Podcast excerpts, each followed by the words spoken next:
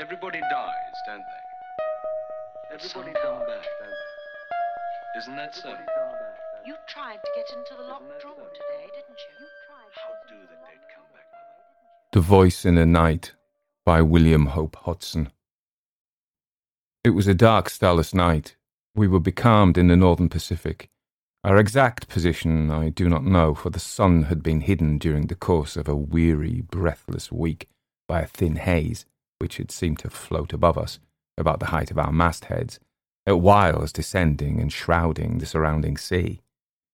With there being no wind, we had steadied the tiller, and I was the only man on deck.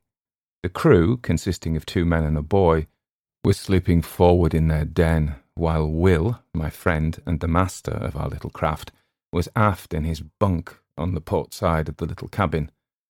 Suddenly, from out of the surrounding darkness, there came a hail Schooner ahoy!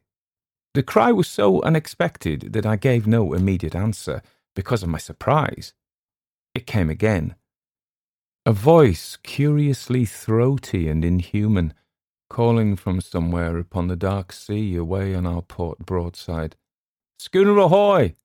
Hello? I sung out, having gathered my wits somewhat. What are you? What do you want? You need not be afraid, answered the queer voice, having probably noticed some trace of confusion in my tone. I am only an old man. The pause sounded odd, but it was only afterward that it came back to me with any significance. Why don't you come alongside then? I queried somewhat snappishly, for I liked not his hinting at my having been a trifle shaken. I, I, I can't. It wouldn't be safe. I. The voice broke off and there was silence. What do you mean? I asked, growing more and more astonished. What's not safe? Where are you? I listened for a moment, but there came no answer, and then a sudden indefinite suspicion of I know not what coming to me. I stepped swiftly to the binnacle and took out the lighted lamp. At the same time, I knocked on the deck with my heel to waken Will. Then I was back at the side, throwing the yellow funnel of light out into the silent immensity beyond our rail. As I did so, I heard a slight muffled cry and then the sound of a splash, as though someone had dipped oars abruptly. Yet I cannot say with certainty that I saw anything, save it appeared to me that with the first flash of the light there had been something upon the waters, where now there was nothing. Hello there, I called. What foolery is this? but there came only the indistinct sounds of a boat being pulled away into the night. Then I heard Will's voice from the direction of the after scuttle. What's up, George? Come here, Will, I said. What is it? he asked, coming across the deck. I told him the queer thing that had happened. He put several questions, then, after a moment's silence, he raised his hands to his lips and hailed, Boat ahoy! From a long distance away there came back to us a faint reply, and my companion repeated his call. Presently, after a short period of silence, there grew on our hearing the muffled sound of oars, at which Will hailed again. This time there was a reply. Put away the light! I'm damned if I will, I muttered, but Will told me to do as the voice bade, and I shoved it down under the bulwarks. Come nearer, he said, and the oar strokes continued. Then, when apparently some half dozen fathoms distant, they again ceased.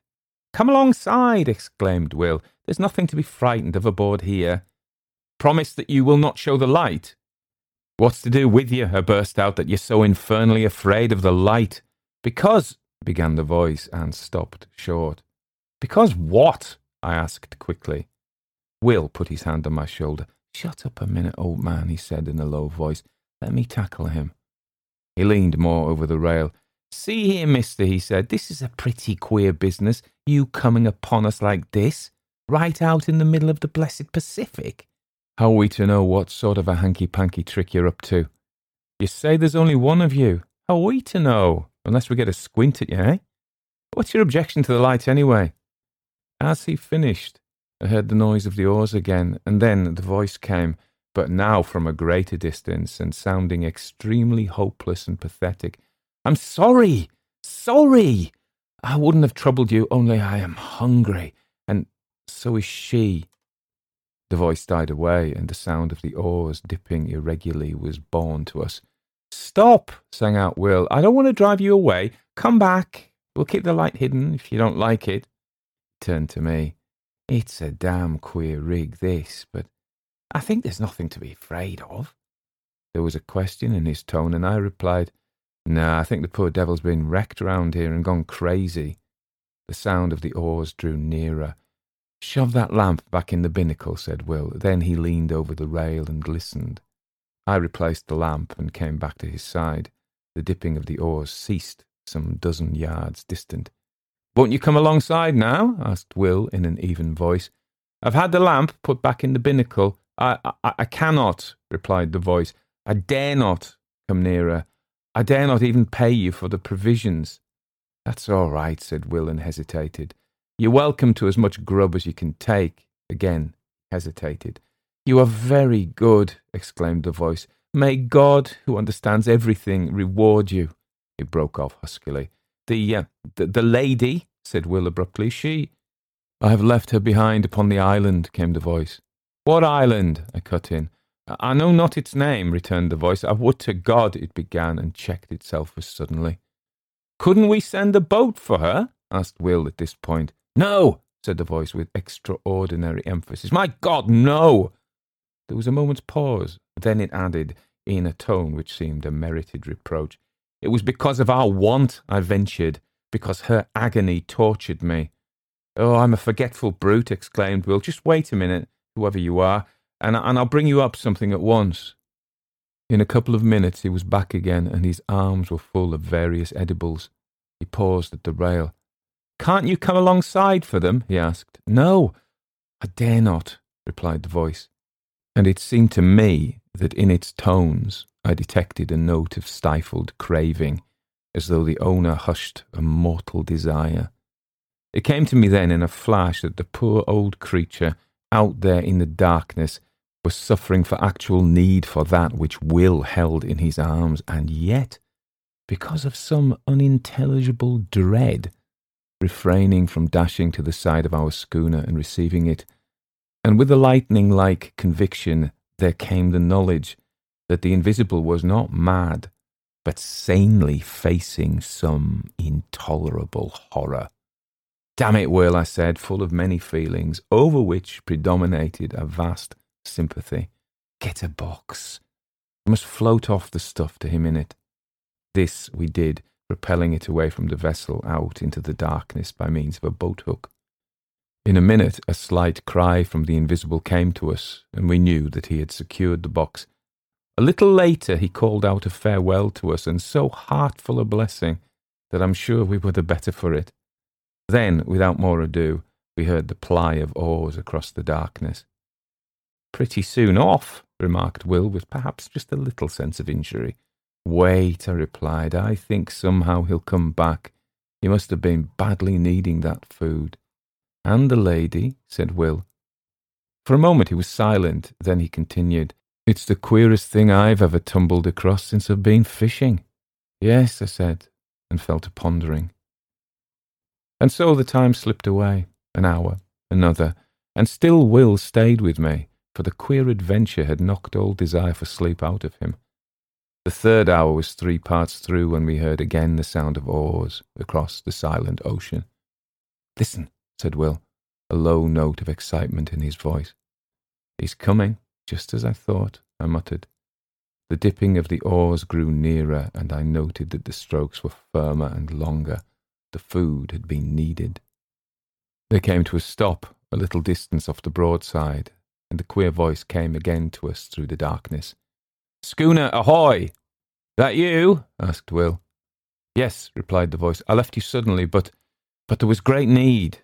The lady, questioned Will. The, the lady is grateful now on earth. She will be more grateful soon in in heaven. Will began to make some reply in a puzzled voice, but became confused and broke off short. I said nothing. I was wondering at the curious pauses, and apart from my wonder, I was full of a great sympathy. The voice continued, We, she and I, have talked, as we shared the result of God's tenderness and yours. Will interposed, but without coherence. I beg of you not to belittle your deed of Christian charity this night, said the voice. Be sure that it has not escaped his notice. It stopped, and there was a full minute's silence. Then it came again. We have spoken together upon that which which has befallen us. We had thought to go out without telling anyone of the terror which has come into our lives. She is with me in believing that tonight's happenings are under a special ruling, and that it is God's wish that we should tell to you all that we have suffered since since Yes, said Will softly. Since the sinking of the albatross. Ah, I exclaimed involuntarily. She left Newcastle for Frisco some six months ago and hasn't been heard of since. Yes, answered the voice, but some few degrees to the north of the line she was caught in a terrible storm and dismasted. When the day came, it was found that she was leaking badly, and presently, it falling to a calm, the sailors took to the boats, leaving, leaving a young lady, my fiancée, and myself upon the wreck. We were below, gathering together a few of our belongings when they left. They were entirely callous through fear, and when we came up upon the decks, we saw them only as small shapes afar off upon the horizon. Yet we did not despair, but set to work and constructed a small raft. Upon this we put such few matters as it would hold, including a quantity of water and some ship's biscuit. Then, the vessel being very deep in the water, we got ourselves onto the raft and pushed off. It was later when I observed that we seemed to be in the way of some tide or current which bore us from the ship at an angle, so that in the course of three hours by my watch, her hull became invisible to our sight, her broken masts remaining in view for a somewhat longer period. Then, towards evening, it grew misty, and so through the night. The next day we were still encompassed by the mist, the weather remaining quiet. For four days we drifted through this strange haze, until, on the evening of the fourth day, there grew upon our ears the murmur of breakers at a distance. Gradually it became plainer, and somewhat after midnight it appeared to sound upon either hand at no very great space. The raft was raised upon a swell several times, and then we were in smooth water, and the noise of the breakers was behind. When the morning came, we found that we were in a sort of great lagoon, but of this we noticed little at the time, for close before us through the enshrouding mist loomed the hull of a large sailing vessel. With one accord we fell upon our knees and thanked God, for we thought that here was an end to our perils. We had much to learn. The raft drew near to the ship, and we shouted on them to take us aboard, but none answered. Presently the raft touched against the side of the vessel, and seeing a rope hanging downward, I seized it and began to climb. Yet I had much ado to make my way up because of a kind of grey, lichenous fungus that had seized upon the rope and which blotched the side of the ship lividly. I reached the rail and clambered over it onto the deck. Here I saw that the decks were covered in great patches with grey masses, some of them rising into nodules several feet in height. But at the time I thought less of this matter than of the possibility of there being people aboard the ship. I shouted, but none answered. Then I went to the door below the poop deck. I opened it and peered in. There was a great smell of staleness, so that I knew in a moment that nothing living was within. And with the knowledge, I shut the door quickly, for I felt suddenly alone. I went back to the side where I had scrambled up. My my sweetheart was still sitting quietly upon the raft. Seeing me look down, she called up to know whether there were any aboard of the ship. I replied that the vessel had the appearance of having been long deserted, but that if she would wait a little, I would see whether there was anything in the shape of a ladder by which she could ascend to the deck. Then we would make a search through the vessel together. A little later, on the opposite side of the decks, I found a rope side ladder. This I carried across, and a minute afterwards she was beside me. Together, we explored the cabins and apartments in the after part of the ship, but nowhere was there any sign of life. Here and there within the cabins themselves, we came across odd patches of that queer fungus, but this, as my sweetheart said, could be cleansed away. In the end, having assured ourselves that the after portion of the vessel was empty, we picked our ways to the bows, between the ugly grey nodules of that strange growth. And here we made a further search, which told us that there was indeed none aboard but ourselves. This being now beyond any doubt, we returned to the stern of the ship and proceeded to make ourselves as comfortable as possible. Together we cleared out and cleaned two of the cabins, and after that I made examination whether there was anything eatable in the ship. This I soon found was so, and thanked God in my heart for his goodness. In addition to this, I discovered the whereabouts of the freshwater pump, and having fixed it, I found the water drinkable, though somewhat unpleasant to the taste. For several days we stayed aboard the ship without attempting to get to the shore. We were busily engaged in making the place habitable. Yet even thus early, we became aware that our lot was even less to be desired than might have been imagined.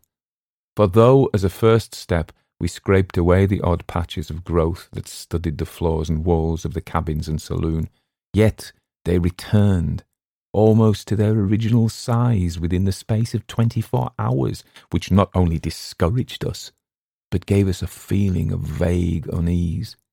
Still, we would not admit ourselves beaten, so set to work afresh, and not only scraped away the fungus, but soaked the places where it had been with carbolic, a canful of which I'd found in the pantry.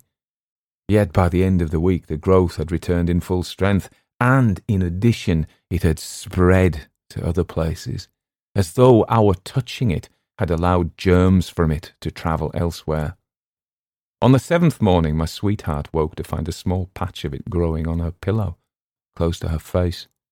At that, she came to me as soon as she could get her garments upon her. I was in the galley at the time, lighting the fire for breakfast. Come here, John, she said, and led me aft.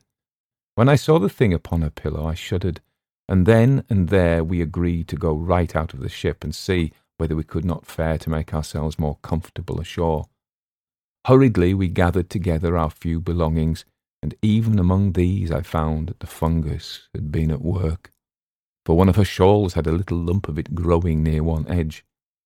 I threw the whole thing over the side without saying anything to her.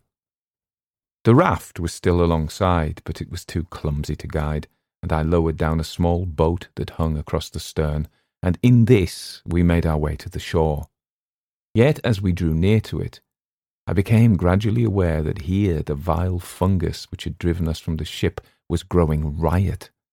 In places it rose into horrible fantastic mounds which seemed almost to quiver, as with a quiet life, when the wind blew across them. Here and there it took on the forms of vast fingers, and in others it just spread out flat and smooth and treacherous. Odd places it appeared as grotesque stunted trees, seeming extraordinarily kinked and gnarled, the whole quaking vitally at times. At first it seemed to us that there was no single portion of the surrounding shore which was not hidden beneath the masses of the hideous lichen, yet in this I found we were mistaken. For somewhat later, coasting along the shore at a little distance, we descried a smooth white patch of what appeared to be fine sand, and there, we landed. It was not sand. What it was, I do not know. All that I have observed is that upon it the fungus will not grow, while everywhere else, save where the sand like earth wanders oddly, pathwise, amid the grey desolation of the lichen, there is nothing but that loathsome greyness. It's difficult to make you understand how cheered we were to find one place that was absolutely free from the growth, and here we deposited our belongings. Then we went back to the ship for such things as it seemed to us we should need. Among other matters, I managed to bring ashore with me one of the ship's sails, with which I constructed two small tents, which, though exceedingly rough shaped, served the purposes for which they were intended.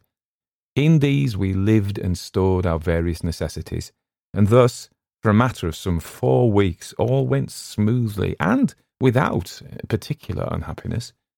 Indeed, I may say with much happiness, for for we were together. It was on the thumb of her hand that the growth first showed. It was only a small circular spot, much like a little grey mole. My God, how the fear leaped to my heart as she showed me the place. We cleansed it between us, washing it with carbolic and water. In the morning of the following day, she showed her hand to me again. The grey, warty thing had returned. For a little while we looked at one another in silence. Then, still wordless, we started again to remove it. In the midst of the operation, she spoke suddenly. What's that on the side of your face, dear? Her voice was sharp with anxiety. I put my hand up to feel. There, under the hair by your ear, a, a little to the front of it. My finger rested upon the place, and then I knew. Let's get your thumb done first, I said, and she submitted only because she was afraid to touch me until it was cleansed. I finished washing and disinfecting her thumb, and then she turned to my face. After it was finished, we sat together and talked a while of many things, for there had come into our lives sudden, very terrible thoughts. We were all at once afraid of something worse than death we spoke of loading the boat with provisions and water and making our way out onto the sea, yet we were helpless for many causes, and, and the growth had attacked us already. We decided to stay. God would do with us what was His will. We would wait. A month, two months, three months passed, and the places grew somewhat, and there had come others. Yet we fought so strenuously with the fear that its headway was but slow, comparatively speaking. Occasionally we ventured off to the ship for such stores as we needed. There we found that the fungus grew persistently. One of the nodules on the main deck soon became as high as my head. We had now given up all thought or hope of leaving the island. We had realized that it would be unallowable to go among healthy humans with the things from which we were suffering. With this determination and knowledge in our minds, we knew that we should have to husband our food and water, for we did not know at that time but that we should possibly live for many years. This reminds me that I have told you that I am an old man. Judged by years, this is not so, but. But. He broke off, then continued somewhat abruptly.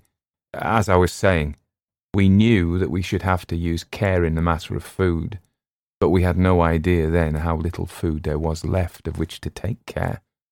It was a week later that I made the discovery that all the other bread tanks, which I had supposed full, were empty, and that, beyond odd tins of vegetables and meat and some other matters, we had nothing on which to depend but the bread in the tank, which I had already opened. After learning this, I bestirred myself to do what I could and set to work at fishing in a lagoon but with no success. At this, I was somewhat inclined to feel desperate until the thought came to me to try outside the lagoon in the open sea. Here at times I caught odd fish, but so infrequently that they proved of but little help in keeping us from the hunger which threatened. It seemed to me that our deaths were likely to come by hunger, and not by the growth of the thing which had seized upon our bodies. We were in this state of mind when the fourth month wore out. Then I made a very horrible discovery. One morning, a little before midday, I came off from the ship with a portion of the biscuits which were left. In the mouth of her tent, I saw my sweetheart sitting, eating something. What is it, my dear? I called out as I leaped ashore.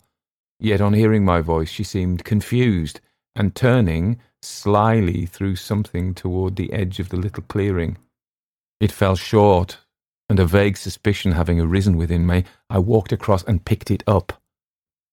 It was a piece of the grey fungus. As I went to her with it in my hand, she turned deathly pale, then a rose red. I felt strangely dazed and frightened. My dear, my dear, I said, and could say no more. Yet, at my word, she broke down and cried bitterly. Gradually, as she calmed, I got from her the news that she had tried it the preceding day and. and liked it. I got her to promise on her knees not to touch it again, however great our hunger. After she had promised, she told me that the desire for it had come suddenly, and that, until the moment of desire, she had experienced nothing towards it but the most extreme repulsion. Later in the day, feeling strangely restless and much shaken with the thing which I had discovered, I made my way along one of the twisted paths formed by the white sand like substance which led among the fungoid growth. I had once before ventured along there, but not to any great distance. This time, being involved in perplexing thought, I went much farther than hitherto. Suddenly, I was called to myself by a queer hoarse sound on my left. Turning quickly, I saw that there was movement among an extraordinarily shaped mass of fungus close to my elbow. It was swaying uneasily, as though it possessed life of its own. Abruptly, as I stared, the thought came to me that the thing had a grotesque resemblance to the figure of a distorted human creature. Even as the fancy flashed into my brain, there was a slight, sickening noise of tearing, and I saw that one of the branch like arms was detaching itself from the surrounding grey masses and coming towards me.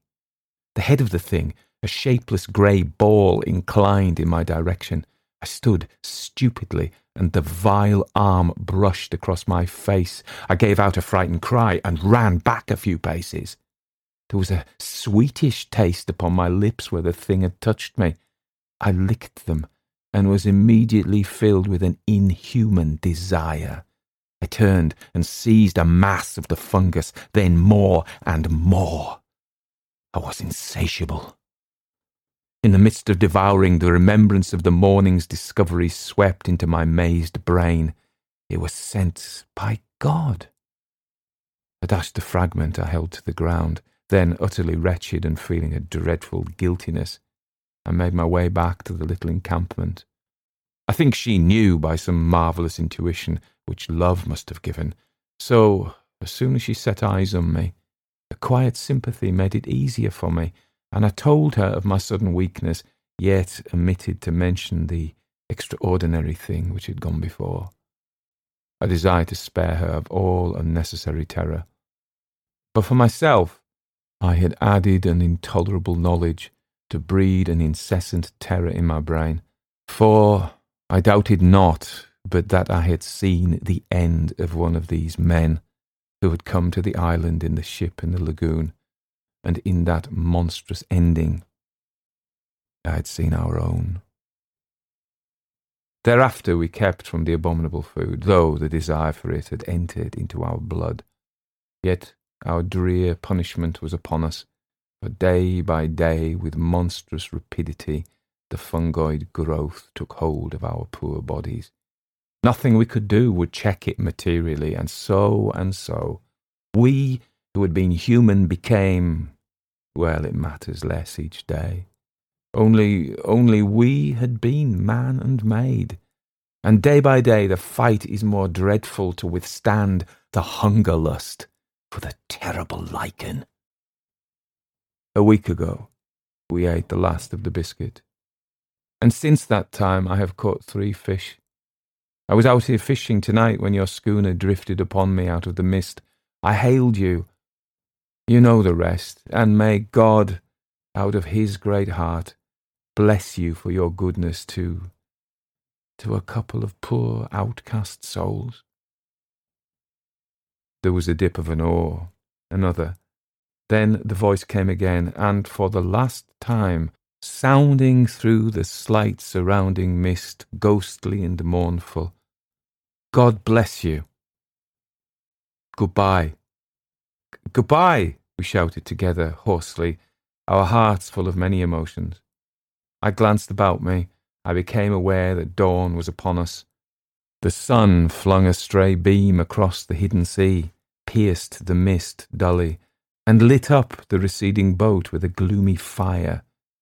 Indistinctly, I saw something nodding between the oars. I thought of a sponge, a great grey, nodding sponge. The oars continued to ply. They were grey, as was the boat, and my eyes searched a moment vainly for the conjunction of hand and oar. My gaze flashed back to the head. It nodded forward as the oars went backward for the stroke. Then the oars were dipped, the boat shot out of the patch of light, and the The thing went nodding into the mist.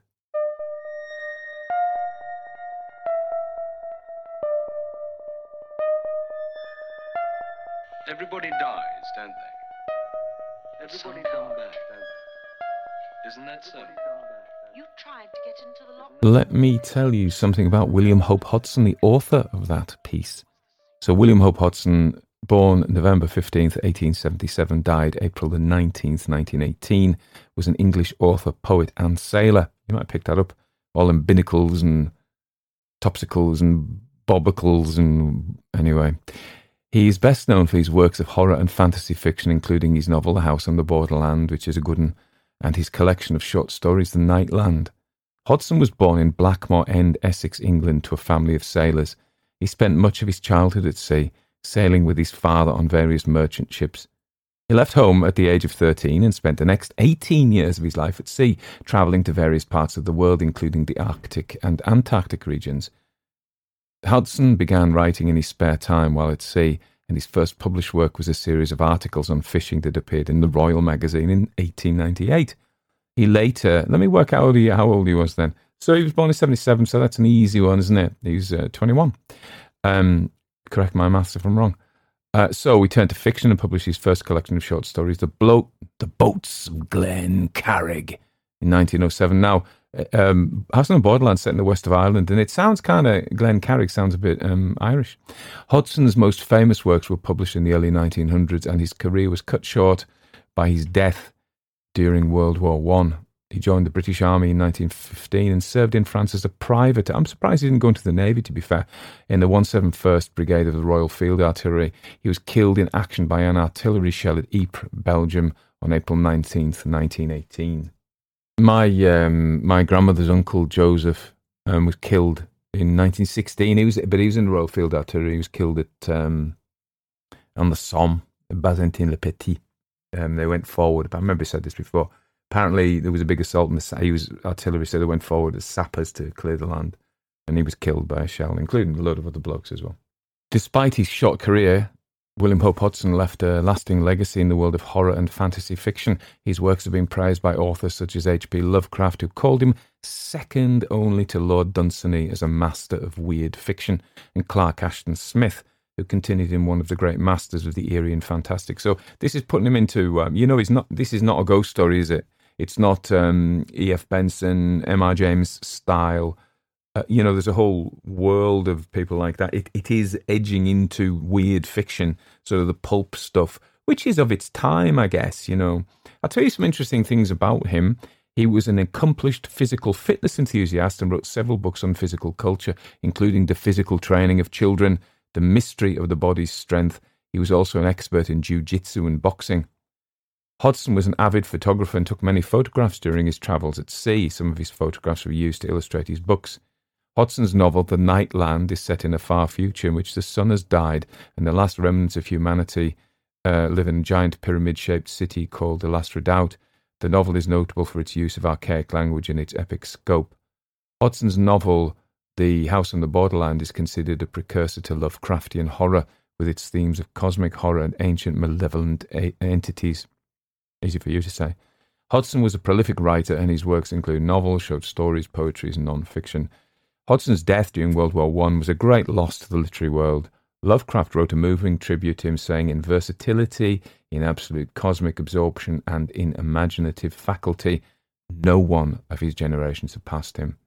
So there we are. Um, and I think uh, that was a, a, nice story. Suggested by somebody, one of my patrons, who uh, contacted me to say they, they subscribed and would I read this. And I looked at it. And, uh, you know, with selection of stories, people I, inevitably I look at them from a technical point of view as well. So, I mean, and what I mean is not the technical writing, although I do consider that, but uh, also um, length, uh, particularly length, and also genre. Sometimes people suggest things like um, that I know nobody they might like, I might like, but nobody else is going to like. They won't have a, a, popular appeal. And this is kind of why I've stayed away from Lafcadio Hearn's Japanese stories because they're like they're like um, public transport. Everybody believes in buses, but nobody uses them. So, uh, you know, what would happen would be people would go, "Oh, that's going to be great to do that," and then nobody would listen to it. So, um, so, and I am driven by listens because that's how I get paid. Being dead straight with you. So anyway, um, what else to say? Yes, so the, this one was good because it was this. It's a nice length. Funnily enough, as you know now, I am now wise to the fact that you can't please everybody. So uh, there were compl- there are complaints when I do stories. There are complaints when I do stories which are too short. And the recent complaint was I've had two complaints because I did stories of longer than an hour. So people complain about that. And then what I did, um, I don't know if you've heard my uh, Honeysuckle Cottage. I think it's Honeysuckle Cottage, and I do. It's a comic story, and I do comic voices. And somebody had put on warning in big capitals. The the annoying voice set and give a timestamp will wake you up. So I'm like, oh well, should I not do any comic voices? No, I don't need you to write in the support mail, though I do appreciate your support. But because I know, yeah, well, you know, tough like lass, as we'd say. The other that reminds me to think that this this set, this story set in the ocean of the Pacific, the North Pacific, off the coast of um, North America. So you know, North California that way, you know, you know that way, Oregon kind of way. Um, it, it, it is a coincidence that uh, everybody involved, both the people who were shipwrecked and turning into fungi, fungi fungoids, um, that's a good thing. That'd be a great monster for Call of Cthulhu, a fungoid. Um, and the crew, Will and our narrator, are all from Workington. So, uh, you know, that's another matter I kind of decide. And I've done quite a lot. I do quite a lot because they're written, often these are written by um, middle class people, educated middle class English people. And so uh, I, I end up doing that accent a lot. So I thought, nah, come on, I'll go, I'll revert to type. It just means that they're all for Wookitten. So, um, which I don't know if I told you about that time when I was doing a walk recently and I ended up, and it was raining. I ended up in a pub, which was not, not not a terrible thing. And there was a, me and one bloke, and we got talking. And of course, because I was walking the the rural back roads of Cumberland, I was pretty keen not to be mistaken for a foreigner.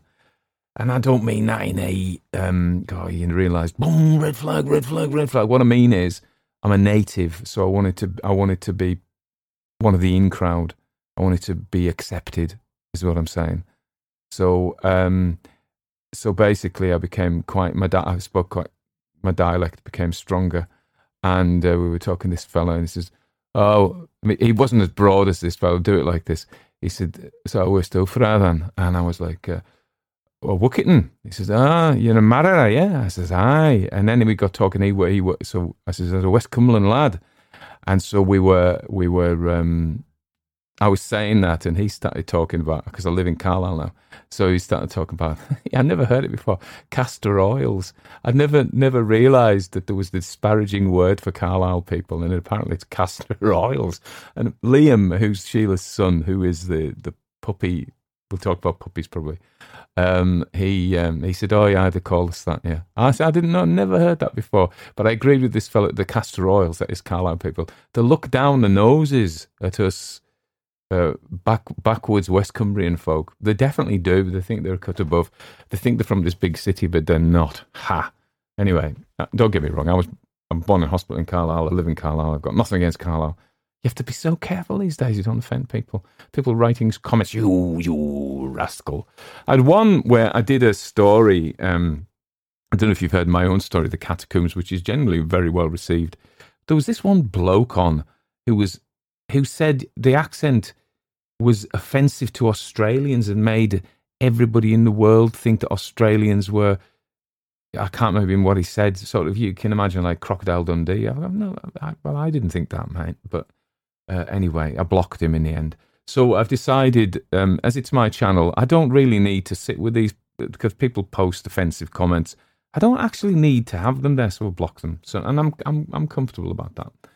So there we are. That's the truth. So that's why every, all the comments look wonderful because the bad ones are being pruned away. Anyway, what was I going to say? So yeah, it was a cosmic horror story, really kind of science fictiony, science fictiony. cos- cosmic horror. I would have quite. I mean, uh, it would have been possibly too much, but it would have been interesting if the we'd seen that the fungus was now spreading on the sea. Um, but his is more restrained, and the threat is perhaps is better, more subtle if it just grows up. I wonder what that white sandlight subject was. I never figured that one out. Anyway, let's back to puppies because I'm obsessed by puppies. So I've had these two dogs now for 10 days. And I knew them before because they were, we used to look after Shade, who was their mother, and we used to get her and take her walking. But she belonged to my my uh, stepson. And um, so she had a litter. You, if you're following this, you'll know she had 10 puppies, two of which died. Uh, so she had eight, which was overwhelming for her because she's only a little dog. And the two runts of the litter were a little grey one who was sleepy and never got, and she was little, and she never seemed to get enough food, and she was quiet, and we thought, oh, we'll have her. And then there was another one who we used to call Sorefoot. She was sleepy grey, and uh, he was uh, Sorepaw, Sorepaw, and uh, he he had a, some kind of growth on one of his on a, on a claw, one of his fingers, on his left hand. I know they're feet, but you know, left foot, the top left foot, and um, he he didn't put weight on it, and it appeared to be growing. So I thought, oh goodness me. So I maybe told you this story before, but so basically, I thought, well, nobody's going to buy that poor dog, and Liam. It was his first adventure into having puppies, and I think maybe he thought it was a great moneymaker. But the time Shade, the mother, was ill, and there's the vet's fees and all, and the food and all of these things. I'm not sure actually he made a ton of money out of it at all. In fact, I know he didn't. And I thought, well, listen, this poor little puppy here with the thing, nobody's going to buy him. And um, I'm not saying they would have euthanized him, but they might have done. And I thought, well, do you know, and I tell you, this is when I want you to feel lovely about yourselves, okay? Because you support me financially through my writing, my narrating, you either um, give me cash, basically, or you um, watch and li- not so much on the podcast. The podcast doesn't bring anything in, but on YouTube, definitely YouTube pays me for the ads. So you watch ads. You've got to listen to at least certain number of seconds of them first before I get paid. By the way, if that is a is a is a consideration for you. So, uh, but anyway, all of that comes, and that allows me to have the money that I could pay for Sorepaws treatment. So he, they came to us, and I wanted to call them uh, Jake and Connie, but um, Sheila uh, is. I'm just, I just bossed about by everybody. So um, she, and and I've, I've got used to now. So it's Jasper and Ruby. So to me, they're just Jasper and Ruby now. So Jasper is a boy, and he was so poor, and Ruby was a girl, and she was Sleepy Grey. Okay, so um, turns out that out of the pack, where she's allowed to flourish, this little tiny dot of a dog is a living terror. She's the funniest, energetic, loving little thing. She just bombs around. Now, he wasn't able to do that as much. He would manfully or, oh, or oh, dogfully get into a bundle with her, but he had to retire because it, you could tell his foot was hurting him and he wouldn't put it on. It was getting worse. So he went to, and luckily we had a biopsy and it, it said it wasn't cancer. But it was an unusual thing in the little dog, so we hoped it wouldn't get bit, bigger, but it did get bigger and it became more painful. So unfortunately, we had to have his toe amputated. No, my, I was waiting for him to go into surgery. I was at work, and I was, oh, you know, it's amazing how much you can love them so quickly. Um, I know it's oxytocin, but um, it still works. Uh, so uh, you know the neurotransmitters, they're just babies, and and of course they, it's designed by evolution to make you look after babies. Same with the lambs. Fields are full of lambs at the moment. You go, oh, so cute. And um, mm, we could we maybe won't follow that that thought about the lambs. But Jasper, so he came back and oh my, you know, but he's tons better. He's got a no chew bandage. Um, we have to get his um, bandages. We sent the the pathology off just to check, but when they they were amputating it, it didn't look like tumor cells. It was um, a hyperkeratosis with a sebum inside. So it was some kind of, I don't know what it was, but it wasn't very nice for him. And he's loads better. He's on these, he's got antibiotics as a prophylactic and he's um, got a painkiller, but he's, ah, he's just so much better now. So I am happier by a ton now that my little man's feeling better.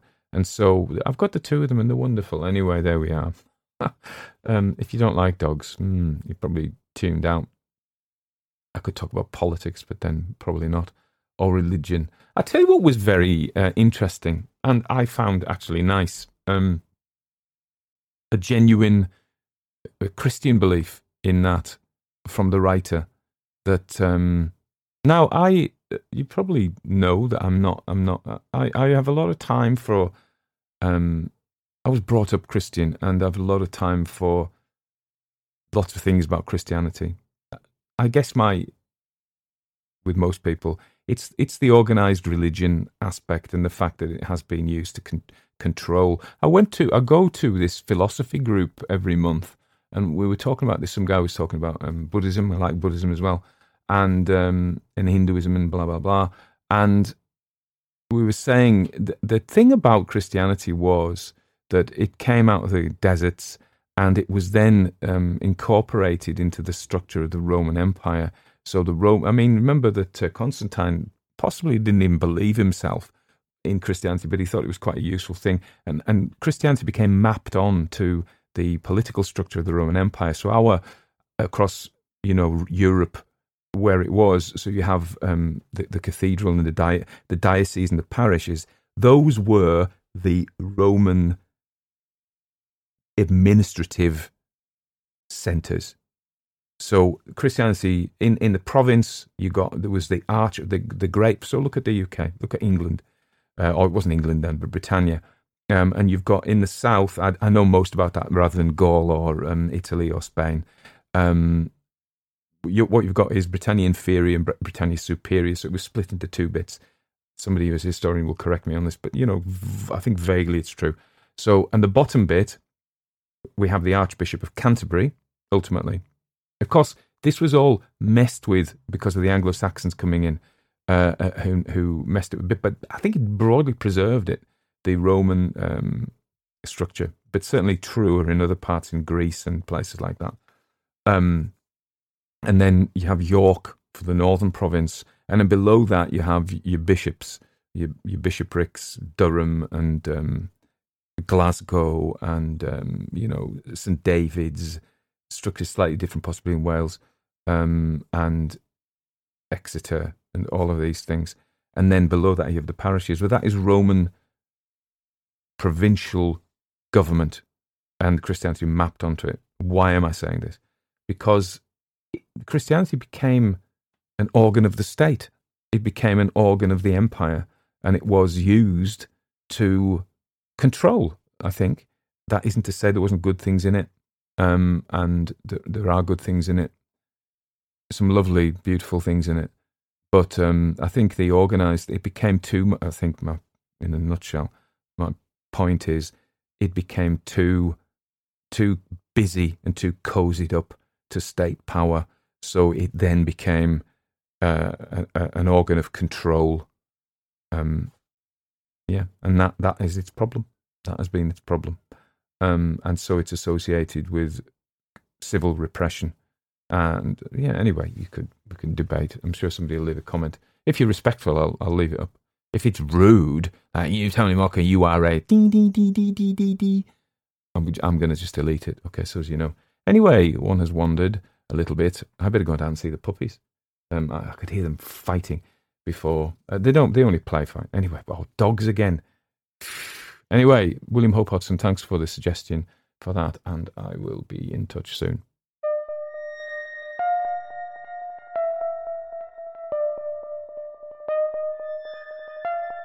Everybody dies, don't they? Everybody come back, don't they? Isn't that so?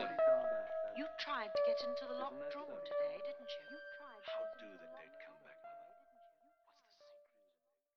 back, I invite you to consider becoming a Patreon of the podcast.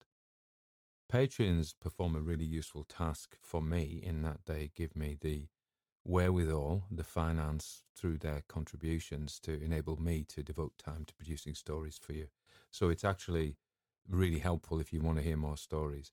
And um, there is a big, on Patreon, there is a big uh, backlog of stories, a big library of stories that you can access by becoming a patron. You can download them as well, which is more difficult on podcasts and on YouTube. But if you want to become a patron, you get the double whammy of supporting my work, which enables me to do more work. Imagine that. You pay me to do more, and I do more work for you and produce more stories for you, which is, and, and you know, I appreciate it. So you get my love and gratitude. And also, you get access to a big backlog of stories and members only stories. Every month, I do at least one members only story. So it's kind of a really good thing to do. And I would just like to invite you to consider becoming a Patreon. It's hard to say links, but this is www.patreon, P-A-T-R-E-O-N dot com forward slash Barcud, B-A-R-C-U-D. That's me. See you there.